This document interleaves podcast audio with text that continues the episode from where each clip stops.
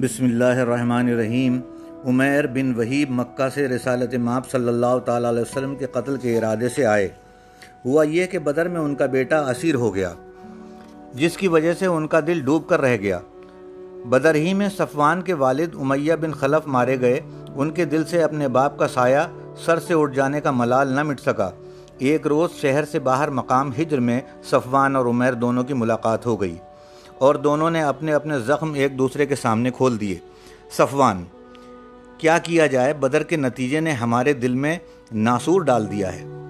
عمیر بن وحیب برادر عزیز، اس لڑائی کے انجام سے دنیا نظروں سے تاریخ ہو گئی ہے۔ میں اگر زیر بار نہ ہوتا اور اپنے بعد بچوں کی گزر بسر کا سہارا بھی ہوتا، تو مدینہ جا کر محمد صلی اللہ تعالیٰ علیہ وسلم کو دن دہاڑے قتل کر دیتا۔ میں آپ کے قرض اور آپ کے دونوں بچوں کی کفالت کا ذمہ دار ہوں۔ عمیر، اور میرے لیے مدینہ جانے کا یہ بہانہ کافی ہے کہ میں یہاں سے اپنے فرزند کی وجہ سے آیا ہوں، جو مسلمانوں کے پاس اسیر ہے۔ صفوان، اور عمیر دونوں آپس میں چچازاد بھائی تھے۔ صفوان نے سواری اور زاد راہ کا انتظام کر دیا۔ عمیر نے تلوار کو آب دی، پھر زہر میں بجھایا اور بدر کا انتقام لینے کے لیے مدینہ روانہ ہو گئے۔ یہاں پہنچ کر مسجد نبوی کے سامنے سواری سے اترے، ان کے دل میں کسی قسم کا ڈر نہ تھا، صرف اپنے لخت جگر کی اسیری کا خیال انتقام کے لیے ابھار رہا تھا۔ زہر میں بجھی ہوئی تلوار گلے میں حمائل تھی۔ حضرت عمر رضی اللہ تعالیٰ عنہ کی نگاہ پڑ گئی۔ دیکھا تو عمیر کے چہرے سے شرارت ٹپک رہی تھی۔ رسول اللہ صلی اللہ تعالیٰ وسلم کی خدمت میں حاضر ہوئے اور عرض کیا، یا رسول اللہ، عمیر حاضری کی اجازت پر مصر ہے، مگر شرارت اس کے بشرے سے ٹپک رہی ہے۔ رسول خدا صلی اللہ تعالیٰ علیہ وآلہ وسلم نے فرمایا، اسے مت روکو۔ عمر رضی اللہ تعالیٰ عنہ نے مسلمانوں سے نگرانی کا اشارہ کرتے ہوئے آنے والے کا راستہ صاف کر دیا۔ رسول خدا نے عمیر کو نگرانی میں آتے دیکھا تو اپنے یاران وفاکش کو حلقہ توڑنے کا حکم دیا اور ان سے کہا کہ منتشر ہو جاؤ۔ امیر پیش ہوئے تو رسول اللہ صلی اللہ تعالیٰ علیہ وسلم سے حزب ذیل مکالمہ ہوا۔ عمیر، صبح کا سلام پیش کرتا ہوں۔ یہ سلام جاہلیت کا تحفہ تھا۔ رسول خدا صلی اللہ تعالیٰ وسلم نے فرمایا، خدا نے مجھے آپ کے اس تحفے سے بے نیاز فرمایا۔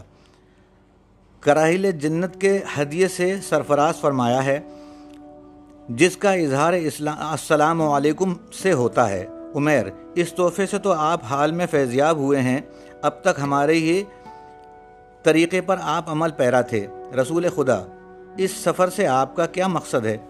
عمیر، ہمارے جو عزیز آپ کے یہاں اسیر ہیں، ان کی خیر کے لیے حاضر ہو گیا ہوں، اور آپ سے بھی تو ہماری قرابت داری ہے۔ رسول اللہ صلی اللہ علیہ وسلم نے فرمایا، گلے میں تلوار کیوں حمائل کر رکھی ہے؟ عمیر، خدا انہیں غارت کرے، انہی تلواروں نے ہمیں بدر میں آپ کے ہاتھوں ذلیل کرایا۔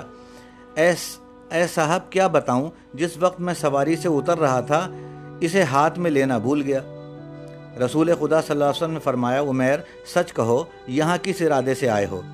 مکہ میں ہجر میں بیٹھ کر تیرے اور صفان کے درمیان کیا طے ہوا تھا؟ عمیر سہم گئے، گھبرا کے عرض کیا صفان سے کیا طے ہوا تھا؟ جو آپ ایسا فرما رہے ہیں، آپ ہی فرما دیجیے۔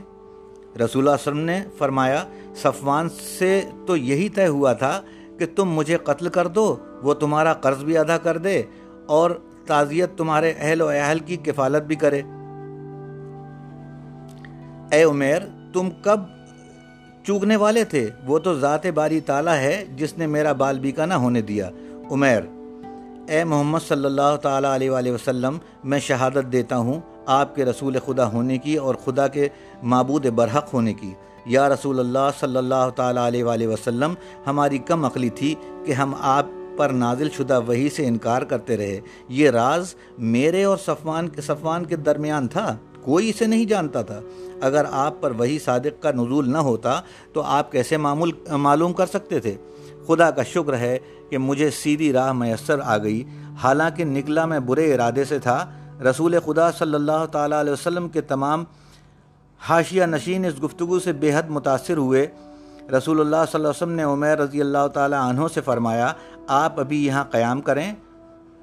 اصحاب رضی اللہ تعالیٰ عنہم کو حکم دیا کہ ان کا قیدی رہا کر دیا جائے اور عمیر رضی اللہ تعالیٰ عنہ کو تھوڑی بہت قرآن کی تعلیم بھی دی جائے۔